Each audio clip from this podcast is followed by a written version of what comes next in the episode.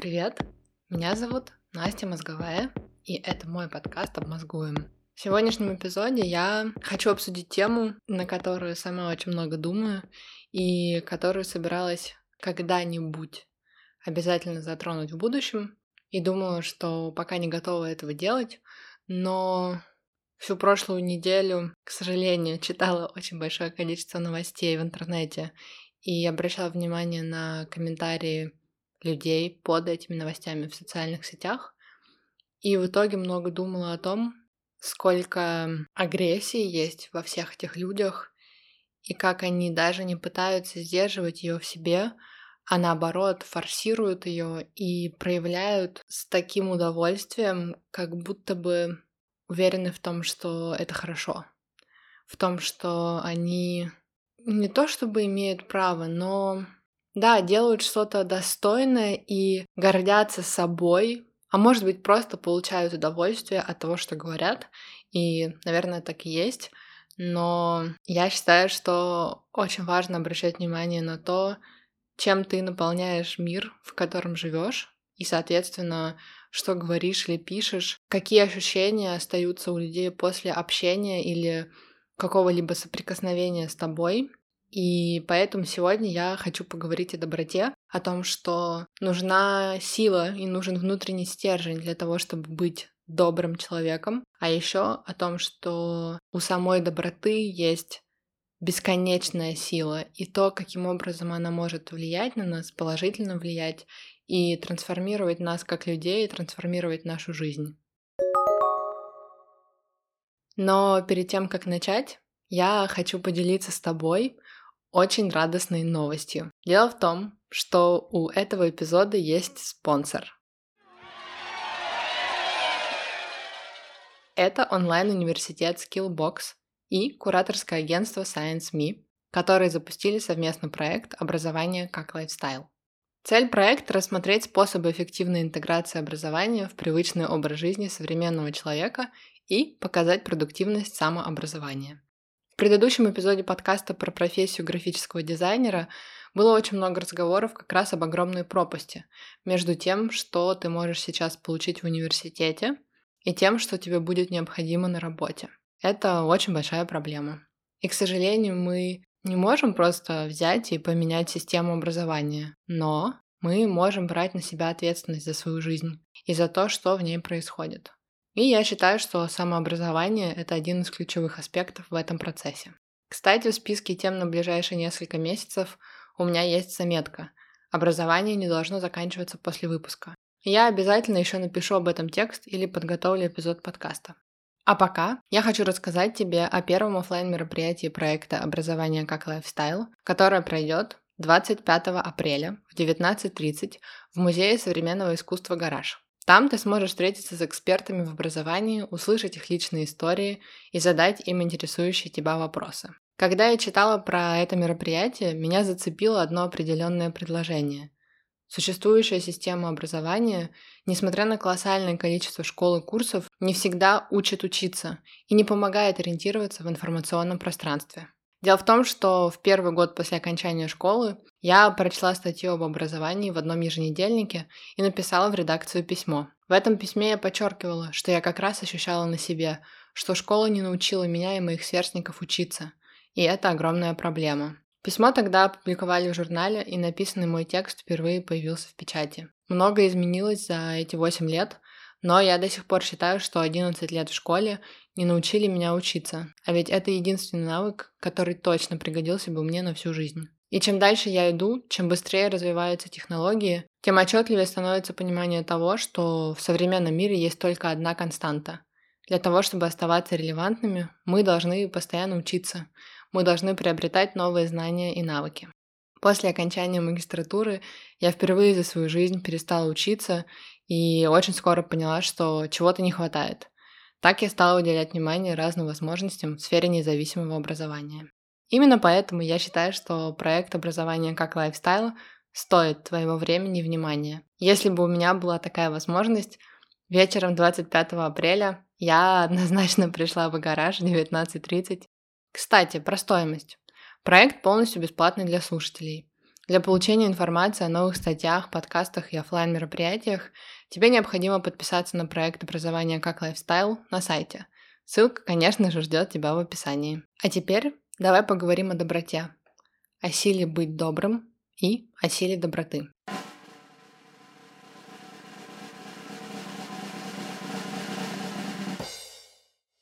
Я начну сегодня немного издалека, потому что мне кажется важным затронуть, не знаю, все этапы моих взаимоотношений с добротой в частности и вообще в целом с тем, как мы себя проявляем по отношению к самим себе и по отношению к тем людям, с которыми мы пересекаемся и как-либо общаемся.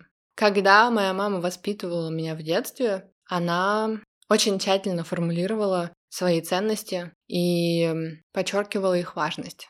Она говорила мне о том, что нужно уважать всех людей и быть вежливой по отношению к ним, о том, что нужно быть доброй, заботливой, щедрой, о том, что в каждой ситуации нужно стараться поступить хорошо и правильно. И, безусловно, это сложные ориентиры, потому что кто именно определяет, что такое хорошо и правильно? И на что нам нужно опираться, или как поступить в ситуации, когда не очень понятно нам самим, мы не можем определиться. Но с другой стороны, мне кажется, что все-таки с учетом большого количества факторов, да, нашего воспитания и среды, которая нас окружает, и той информации, которую мы потребляем на протяжении периода, когда формируемся как личности, у нас в итоге складывается довольно отчетливое понимание того, что такое хорошо и что такое правильно. И я не стану сейчас э, приводить в пример какие-то ситуации, но в целом я понимаю, что в детстве у меня сложилось действительно отчетливое понимание того, что такое хорошо, а что плохо, и как поступать стоит, а как нет. Опять же, со временем, гораздо позже, я осознала, что мир не черно-белый, и есть эм, середина между хорошим и плохим. Не в смысле, что это что-то одновременно хорошее и плохое, а в том смысле, что есть гораздо больше неоднозначных событий в нашей жизни, которые невозможно определить просто как хорошие или как плохие. И то же самое можно сказать о людях. Нет тех, кто только хороший, нет тех, кто только плохой. В каждом из нас есть и светлые, и темные стороны, и это нормально. Но возвращаясь к воспитанию, в целом мне кажется, что несмотря на то, что в моем детстве были сложные элементы и определенные трудности, я выросла с довольно идеализированным мировоззрением и в целом восприятием реальности. Я думала, что вот есть моя мама, это человек, который был перед моими глазами больше других. Я росла только с ней, э, слушала и смотрела на нее, наблюдала за тем, что она делала и как, и думала, что вот люди, они такие, как моя мама, и хотела быть такой, как она, поступать, как она. И поэтому мне было сложно столкнуться с реальностью внезапно выяснить, что на самом деле не все люди такие, не все люди даже хотят быть такими, что есть люди, у которых э, совершенно другое мировоззрение, совершенно другие ценности. Есть люди, которые не считают, что нужно быть вежливыми или добрыми. Есть люди, которые хотят обижать других или которые воспринимают это как что-то совершенно естественное. И в итоге есть очень много каких-то моих воспоминаний из детства, когда я оказывалась совершенно беззащитной, была совершенно беззащитной и обезоруженной, потому что была не подготовлена к тому, что кто-то будет меня обижать или обманывать, или манипулировать мной. И Соответственно, у меня в итоге ушло довольно много времени для того, чтобы как-то адаптироваться и изменить что-то в своем поведении. И мне кажется, что на самом деле в каком-то смысле я до сих пор этим занимаюсь, потому что я до сих пор задаюсь вопросами о справедливости. Да, кстати, вот справедливость это тоже была еще одна из ценностей, о которых часто говорила моя мама, о том, что всегда нужно поступать справедливо, и, ну да, что это очень важно и поэтому, когда в жизни происходило что-то несправедливое или кто-то поступал несправедливо, нечестно по отношению ко мне,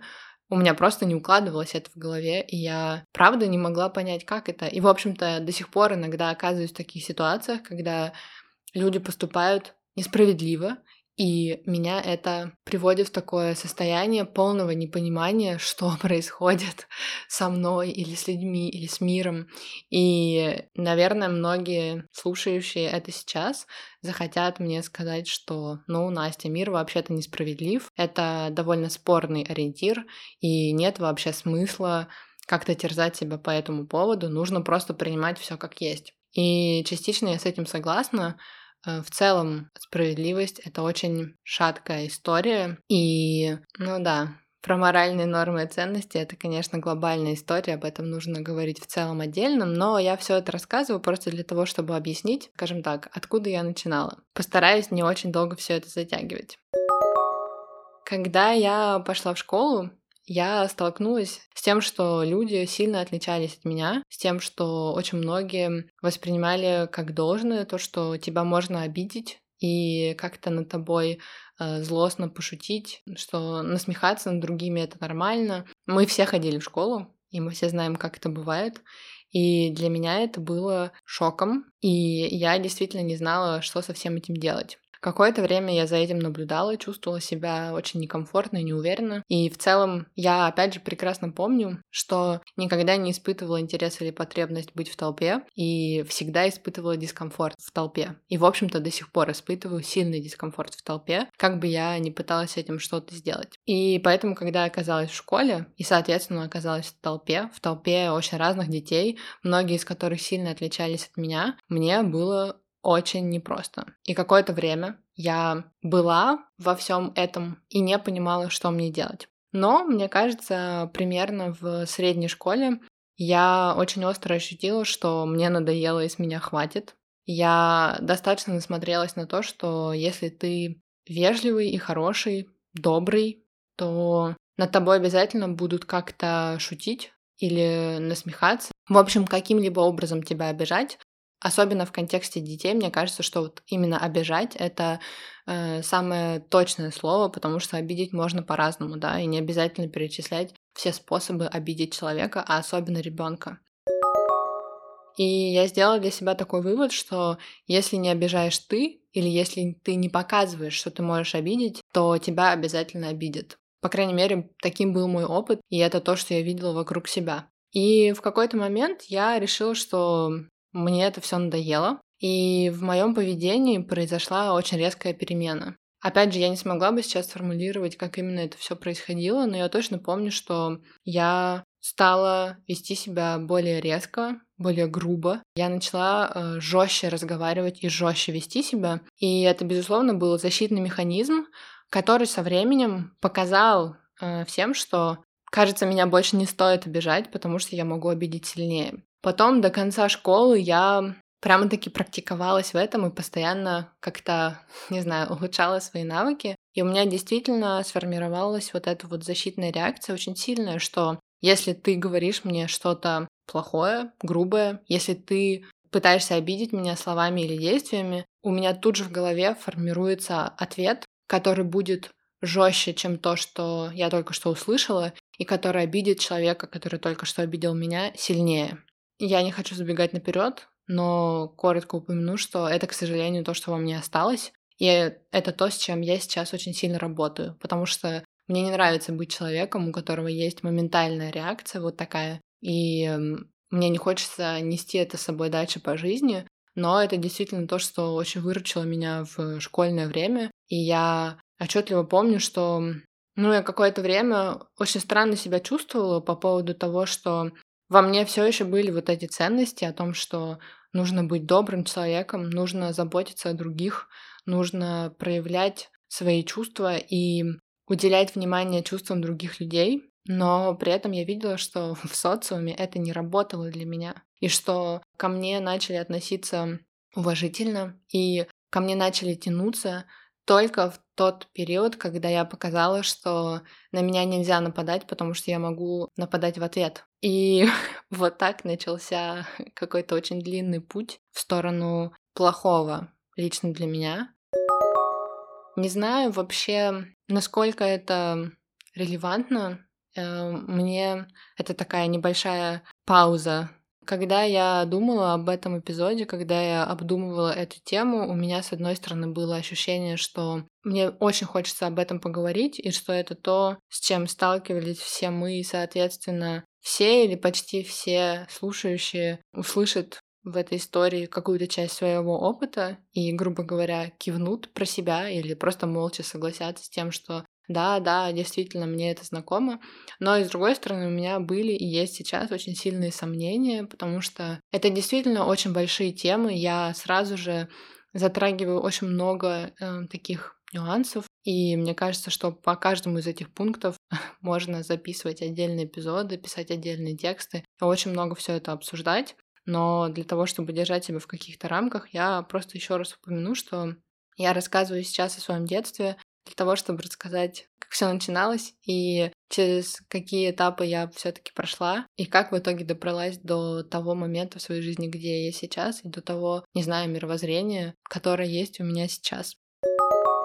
А, возвращаясь к школе, в какой-то момент стало понятно, что меня уже не только не обижают и вот прям уважают, но еще и немного опасаются. И вроде как тянутся ко мне, но вот прям опасаются. И, может быть, даже чувствуют себя некомфортно, как будто бы ощущая какое-то мое превосходство. И я видела, что вот именно такое поведение меня как бы спасало и защищало от какого-то количества какой-то эм, детской или подростковой злости, агрессии, э, грубости. И поэтому я продолжала вести себя именно так. И в какой-то момент под конец школы в моей жизни появились люди, которые которые не просто оценивали, да, могли оценить вот это мое не очень хорошее поведение, которое в их глазах было хорошим и правильным и достойным, но еще и хвалили меня за это и давали мне понять, что моя ценность, мое преимущество, то качество, которое выделяет меня среди других, это как раз моя жесткость. И я помню, что чем больше я вот такой обратной связи получала, тем жестче я становилась. Опять же, тема подросткового периода очень большая. Я хотела бы когда-то в нее углубиться и поговорить об этом чуть больше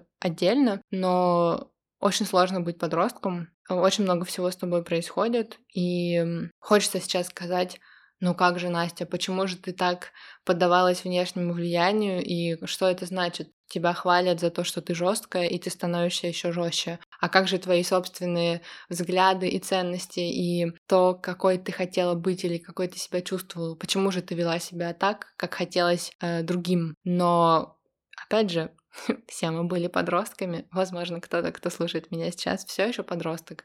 И если говорить честно, не пытаясь что-то приукрасить, или скрыть, будучи подростком, практически невозможно не поддаваться влиянию людей, которые находятся вокруг тебя, потому что ты все еще очень пластичный материал, ты все еще формируешься, ты постоянно меняешься, и ты очень э, восприимчив ко всему, что тебя окружает. И в итоге, когда я заканчивала школу, и мне было 15 лет, я считала, что вот я очень жесткий человек, я очень грубый человек, я очень резко и грубо разговаривала, и мне это нравилось. Я видела, что это сильно влияло на людей, сильно влияло на то, как они меня воспринимали, как они со мной общались.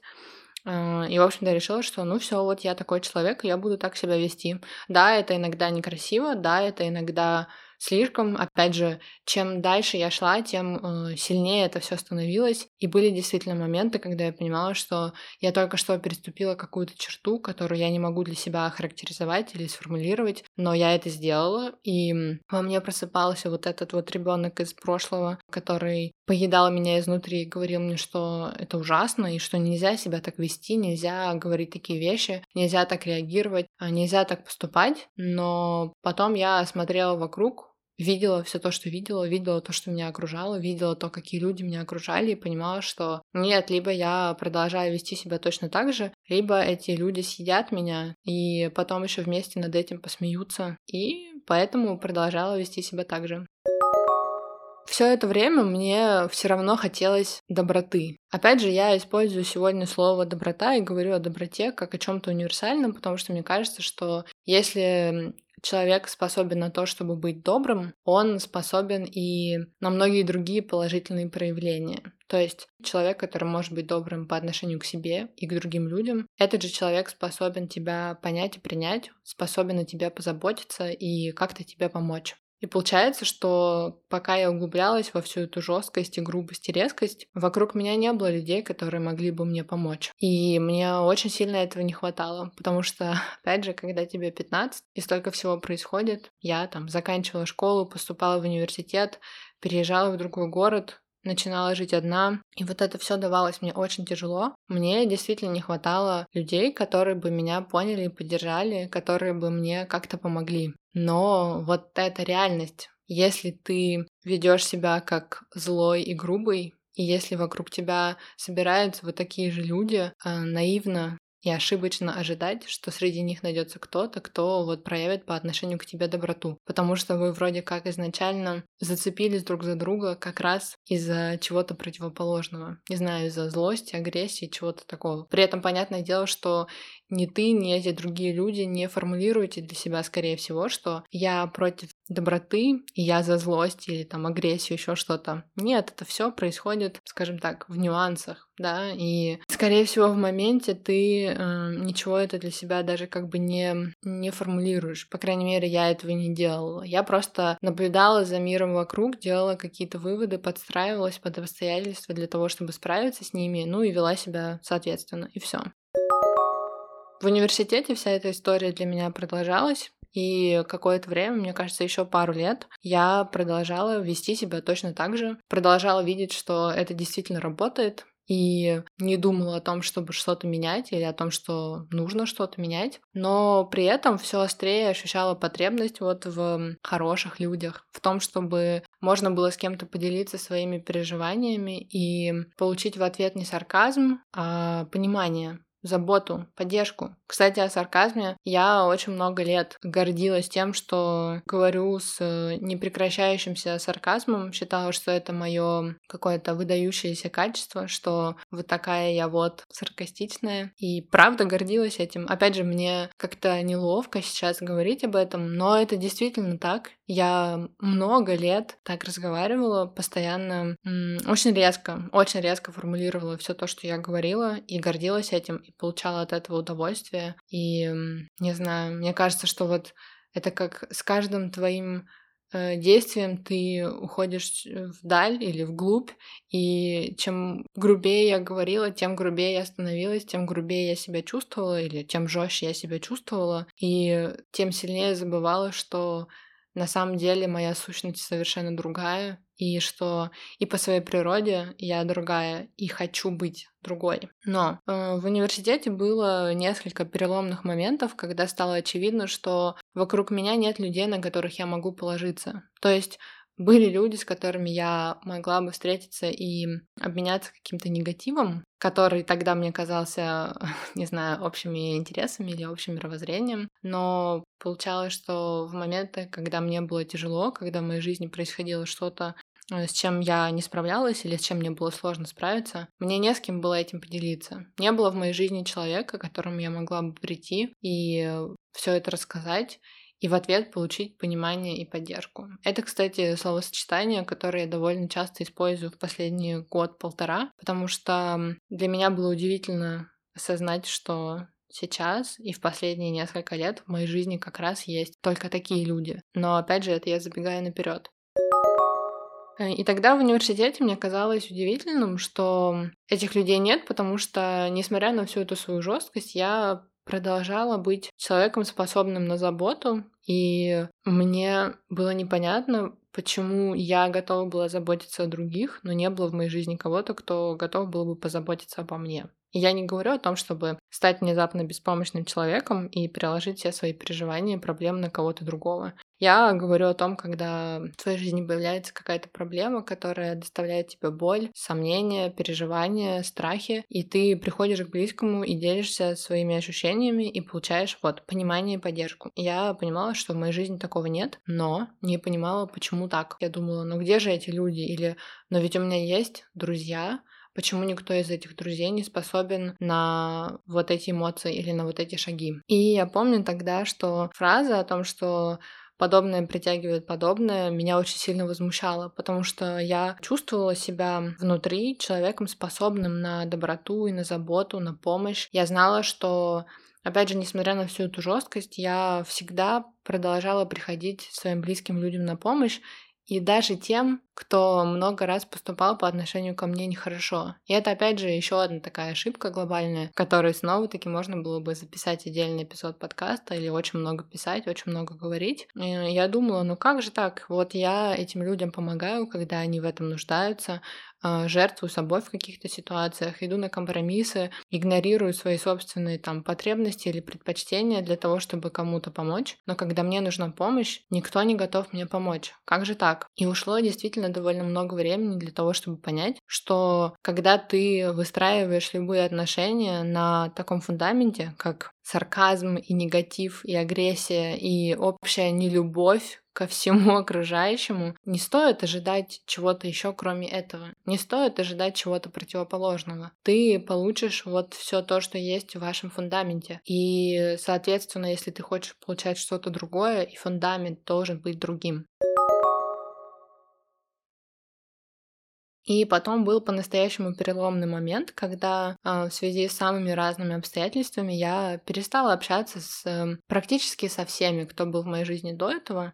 В целом, в период после школы и в университете э, в моей жизни сменялись люди очень активно, потому что практически полностью я перестала общаться со всеми, кто был в моей жизни в школьное время. Потом в университете было в целом очень много перемен. И вот, э, наверное, в середине моей учебы университета или уже под конец а, произошла просто кардинальная перемена в моей жизни, когда действительно я перестала общаться с большинством людей, как я уже сказала, по самым разным причинам. И эм, мне кажется, было время, когда я могла бы сказать, что у меня вообще не было друзей. И это, опять же, было бы максимально честным ответом. И я понимала, что мне сейчас некому написать или позвонить. Мне сейчас не с кем поделиться, и я совершенно одна в своей жизни. Да, я не говорю сейчас о семью, потому что это отдельная тема. Я говорю именно вот про социум, про людей, которые нас окружают по нашему выбору. Примерно тогда же, кстати, про выбор. Я поняла, что никогда в своей жизни не выбирала друзей, что я общалась и была окружена теми людьми, которые выбрали меня,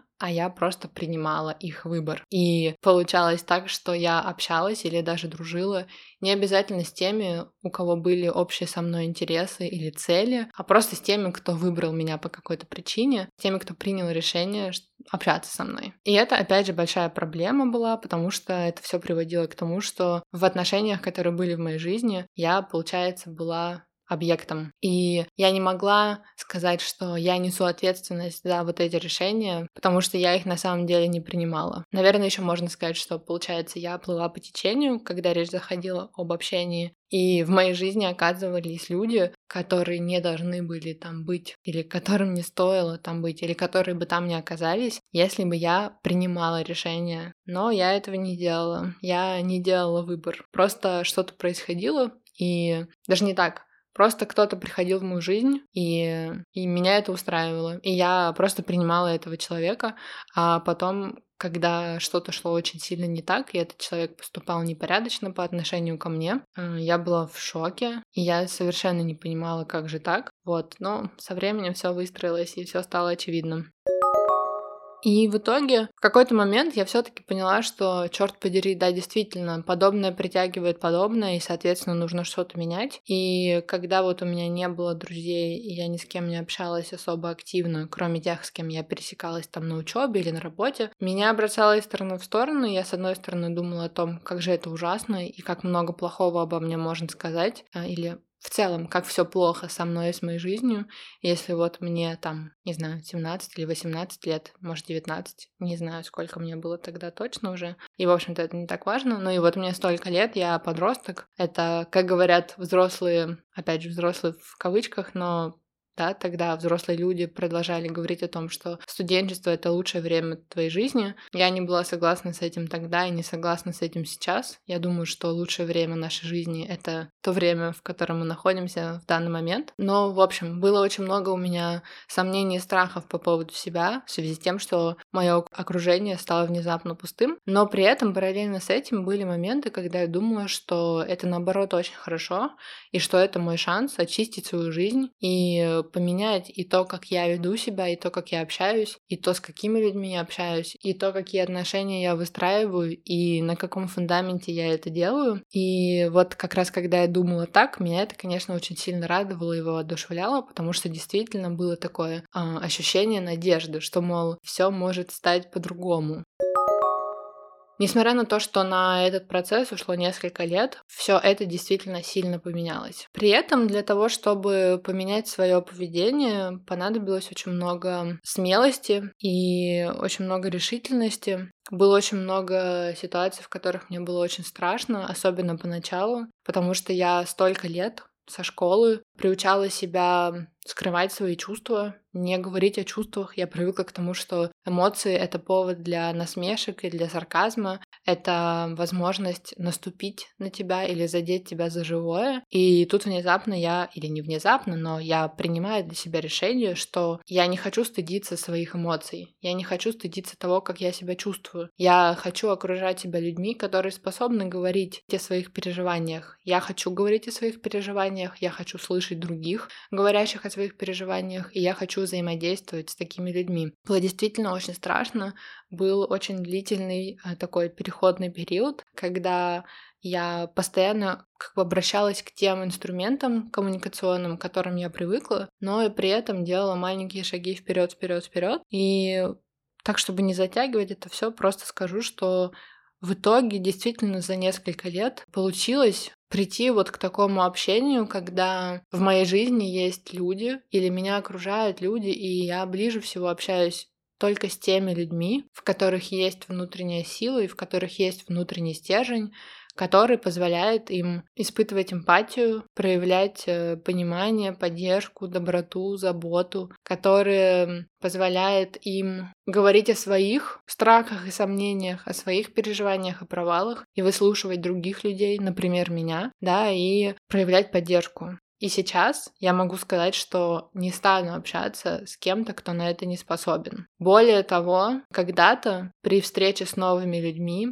когда я встречалась с кем-то надменным, высокомерным, резким, мне было интересно. Я думала, что это человек, который меня достоин, и что мы могли бы найти общий язык. Сейчас же, когда я вижу такое поведение, я мгновенно теряю интерес и какое-либо желание общаться. Даже если человек делает что-то интересное, но при этом ведет себя паршиво, лампочка просто выключается в моей голове, и я понимаю, что нет, просто нет. Я не хочу этого в своей жизни. Этому человеку еще предстоит очень многое поменять и в отношении к себе, и в отношении к другим, и в своем поведении и так далее. И мне здесь нечего делать. Просто не хочу быть частью этого. И опять же, я не говорю, да, о том, что как-то я, можно сказать слово высокомерно здесь, отметаю каких-то людей, да, или вычеркиваю их из своей жизни, но просто скорее я беру ответственность да, то, о чем я говорила чуть раньше, что до этого я никогда не принимала решения касательно того, с кем мне общаться, а с кем нет, кого подпускать в свою жизнь, а кого нет. А сейчас я делаю именно это. Это было снова-таки сложно и сложно до сих пор иногда,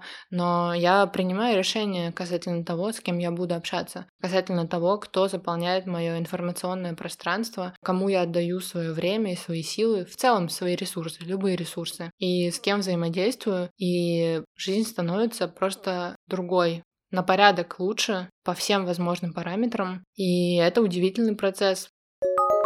В начале этого эпизода я сказала про новости, да, и про комментарии под новостями. Э, ну, скорее всего, ты понимаешь, что я говорила про Нотр-Дам и пожар, который там случился. И после этого я написала пост в Инстаграме, который мне очень хотелось написать, о том, что вот как раз несколько лет назад я приняла для себя решение, что я не хочу быть частью тех групп людей, которые в ситуации с какой-либо трагедией могут испытывать э, злорадство или насмехаться или относиться неуважительно к горю кого-то другого. Я понимаю, что это сложно, и, наверное, поначалу это даже сложно как-то осознать и допустить в своей голове, но правда в том, что какая-то проблема не должна быть обязательно твоей проблемой для того, чтобы ты был способен понять, что это проблема для кого-то другого. Для того, чтобы проявить какое-то сострадание или просто позволить человеку прожить то, что этот человек проживает. Почему я решила говорить обо всем этом именно сегодня? Я не уверена, понятна ли связь между тем, о чем я рассказывала, и между обществом в целом, и тем, как люди сегодня общаются, но я правда очень надеюсь на то, что когда ты все это слушаешь, у тебя складывается вот эта картина. И, в общем, пока я читала все эти комментарии и просто наблюдала за реакцией людей, я видела очень много того, что вот было в моем там детстве, в школе, в университете. Я видела очень много вот этой агрессии и того, что, как я говорила в начале, люди буквально получают удовольствие от этого. И это ужасно меня расстроило, натолкнуло на мысли про все вот эти вопросы, связанные с добротой и способностью проявлять эмпатию и так далее. Да, просто сильно вернуло меня в прошлое, когда то, что сейчас преобладает в интернете, или то, чего в интернете очень много, и, соответственно, то, чего много в головах людей, наполняло мою жизнь, и то, из-за чего я чувствовала себя очень плохо. И то, чего, к счастью, нет в моей жизни сейчас, чему я очень рада. Как бы все это закончить? Если честно, даже не знаю. Это правда очень непростая тема. Я надеюсь, что есть те, кто дослушал до этого момента. Спасибо тебе огромное, если ты сейчас слышишь эти слова. Мне Хочется говорить на подобные темы. Это то, что я уже несколько лет делаю в своем блоге. Это то, что мне хочется делать в подкасте. Я, кстати, не могу как-то очень коротко ответить о том, что это за подкаст и о чем он, но мне хочется делать акцент на том, что есть вопросы, которые меня беспокоят, такие как, например, наша способность проявлять доброту или наша неспособность проявлять доброту. И я хочу о них говорить. Я хочу поднимать эти темы, я хочу их обсуждать, я хочу подталкивать кого-то задуматься обо всем этом, возможно, немного хотя бы пересмотреть свое собственное там, восприятие, отношение, поведение. И я хочу хотя бы минимальный вклад делать в то, чтобы нам всем жилось чуть лучше. Опять же, каждого из нас окружают какие-то люди, и, соответственно, мы всегда являемся частью какой-то группы, которая окружает кого-то еще. И я убеждена в том, что очень важно всегда помнить об этом. Э, наши слова и наши действия, то, как мы себя ведем, то, как мы воспринимаем и реагируем на происходящее, влияет на людей вокруг нас. И это, конечно, опять же такая идеализированная история с моей стороны, но кажется очевидным, что если бы каждый из нас старался чуть больше и был чуть более внимательным к другим, чуть более вежливым, чуть более осторожным и уважительным, всем нам жилось бы лучше. Честно тебе скажу, когда я думала о потенциальных спонсорах для подкаста, я мечтала о том, чтобы это были компании, которые приносят своим клиентам пользу. И я горжусь тем, что так и есть. Напоследок я хочу напомнить тебе о совместном проекте онлайн-университета Skillbox и кураторского агентства Science.me «Образование как лайфстайл» и о первом офлайн мероприятии проекта оно пройдет 25 апреля в 19.30 в Музее современного искусства «Гараж». Ссылка на проект образования как лайфстайл ждет тебя в описании.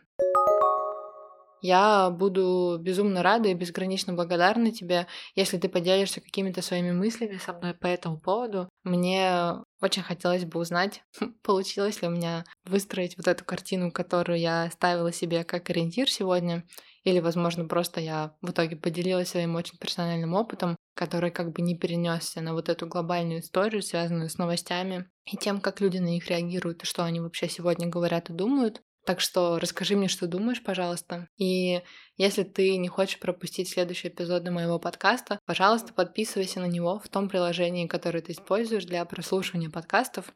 И моя стандартная просьба, которая действительно имеет значение, если ты пользуешься приложением подкаста от Apple. Пожалуйста, зайди на страницу моего подкаста, пролистай вниз и оставь отзыв. Расскажи в нем, почему тебе нравится этот подкаст, если он тебе нравится, почему ты слушаешь его и почему ты считаешь, что другим людям тоже стоит его послушать. Правда в том, что эти отзывы помогают другим людям находить мой подкаст, и они показывают, почему им стоит его послушать. И у тебя, соответственно, есть возможность повлиять на их решение и поделиться с ними своим мнением, да, и посоветовать им что-то. Опять же, я прошу об этом тебя только в том случае, если тебе нравится то, что я делаю.